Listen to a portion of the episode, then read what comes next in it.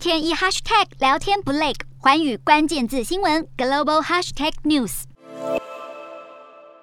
日本从五月中旬开始为国际游客松绑做暖身，试办小型旅行团。没想到在三十号出现一位参加实验团的泰国旅客确诊新冠肺炎，日本观光厅立即终止了这位游客所属的旅行团活动。这个小型团一共四位旅客，确诊者已经送往隔离设施，本身没有发烧，症状轻微。其他三位同团成员也都没有症状，目前暂时被留在旅馆隔离。日本观光厅表示，在发现感染者时就有做好充分的初步应对。不过，日本这次实验开放的小型旅行团总共有十五个，分别来自泰国、美国、澳洲和新加坡，总人数大约五十人。在试办阶段就出现了确诊者，这是否会影响到六月一号正式放宽旅游限制呢？当局目前是没有表态要取消松绑，期盼计划能顺利推行，让日本沉寂了两年多的观光业能燃起复苏的火花。